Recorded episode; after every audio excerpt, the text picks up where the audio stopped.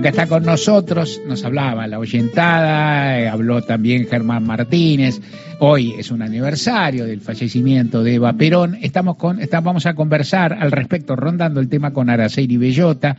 Ella es historiadora, escritora, periodista, autora, entre otros libros, de las mujeres de Perón, de Eva y Cristina, de Julieta Lanteri, El peronismo será feminista o no será feminista y peronista, se autodescribe Araceli Bellota. Le agradecemos habernos atendido Mario Weinfeld acá, Araceli, por Nacional, Nacional Folclórica y más de 20 emisoras. Buenas tardes. Hola Mario, ¿cómo estás? Bien, bien, contento, contento de tenerte, así sea un rato. Es un gusto grande y lo primero que, lo primero que quería preguntarte en el momento del recuerdo de Eva Perón es, al margen de tus libros que recomendamos, digo, es que si te animás a decir algunos libros que vos aconsejarías particularmente para evocar, para recordar o para aprender o para reaprender algo acerca de Eva Perón. Bueno, mira, en verdad siempre el libro, mi libro de cabecera desde hace muchísimos años, cuando empecé a investigar sobre la vida de Evita, es el de Marisa Navarro. Claro. Eh, que en verdad creo que lo que ella tiene, además de ser una de las investigaciones más serias, es que además no es argentina. Claro, qué cosa. Entonces tiene una como una suerte de distancia que, que tal vez le da una mayor objetividad, aunque tampoco está bien, no me creo yo este argumento, ¿eh? Ajá. Porque digo, a ver, eh, estoy escribiendo yo ahora la biografía de Perón y, y justo leía un pensamiento de Castellucci, ¿no? que es otro compañero que investiga mucho el peronismo, y que dice que resulta que los historiadores que eh, tenemos afinidad con el peronismo siempre nos califican de eh, poco objetivos.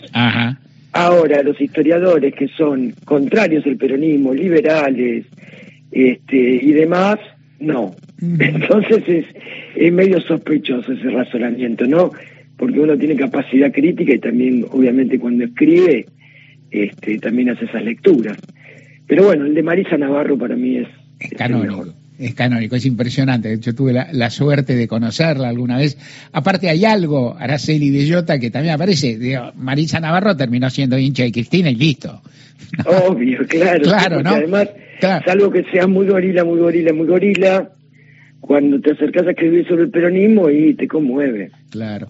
Y yo te diría, Araceli, no, prefiero no hablar de anécdotas pavotas del presente, anécdotas que por ahí tienen su interés, pero quiero decir, que son pero prefiero hablar de algo más que vos decís, ¿por qué hoy tanta gente se sigue referenciando, estamos hablando ya muchos años, generaciones, ¿por qué tanta gente se sigue referenciando en la figura de Eva Perón, la sigue amando, la sigue considerando un ejemplo, una bandera?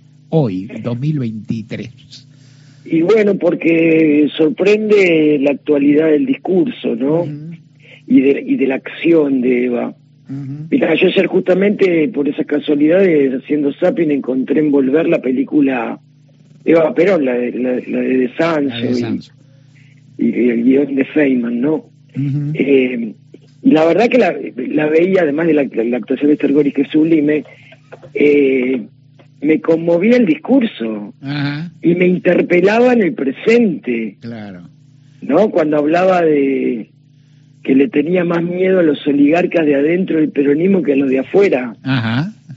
Este, y, le daba este, una, una lista de características que un dirigente peronista no debería tener nunca, como por ejemplo marearse con el poder. Claro. Y entonces cruzarse de vereda, cosa que Evita jamás hizo. Y creo que esa, esa, esa coherencia, ese, esa entrega además, es lo que la sigue haciendo vigente. Ajá.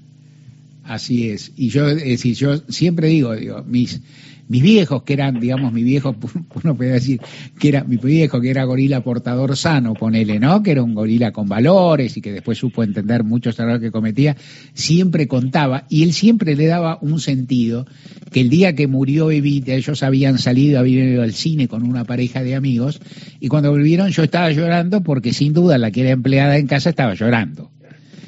Y mi viejo entendió eso, ¿no? O sea, por eso digo, ¿no? Entendió lo que pasaba ahí como lo entendió Ernesto Sábato, ¿no? En un libro interesante que escribió al, digamos, mientras transcurría la llamada Revolución Libertadora. Lo, lo interesante es por qué se referencian en ella tantas otras personas, por qué sigue siendo un símbolo de lucha y una bandera también de los feminismos, Araceli, que vos siempre te definís como peronista y feminista. Te pediré un, un párrafo más en ese sentido.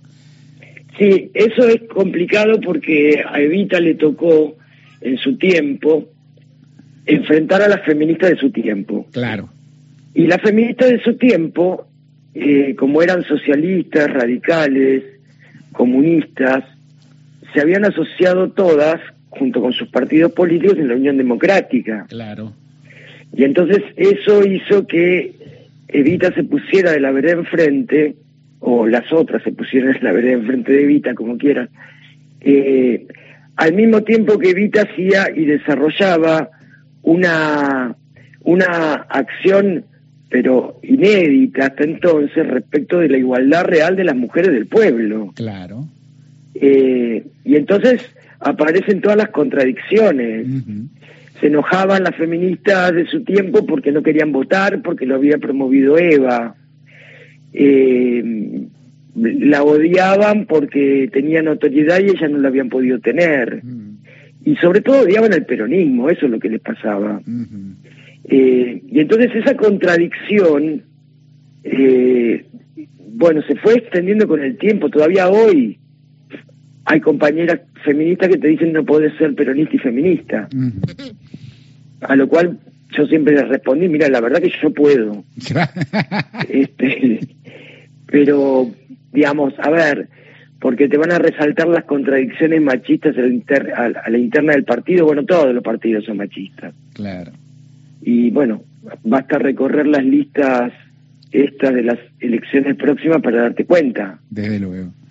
Así. Eh, pero bueno, creo que esa contradicción es que la marcó a Eva y que además en el libro La razón de mi vida, que fue un libro que ella escribió, eh, ella no lo escribió, lo escribió eh, Penela da Silva, el, el, español, el periodista español, eh, hace muy poco, ese es un libro muy interesante, el hijo de este periodista escribió un libro contando realmente cómo fue la escritura de ese, de ese libro y cómo después metieron mano eh, funcionarios del gobierno de Perón y le cambiaron muchas cosas, entre ellas muchas referidas al feminismo, ¿no? Claro. Eh, Araceli, lamentablemente te tengo que interrumpir porque está por llegar el informativo y nosotros nos cortan automáticamente, pero esto es casi un pie para tener otra conversación en los próximos días, ¿te parece?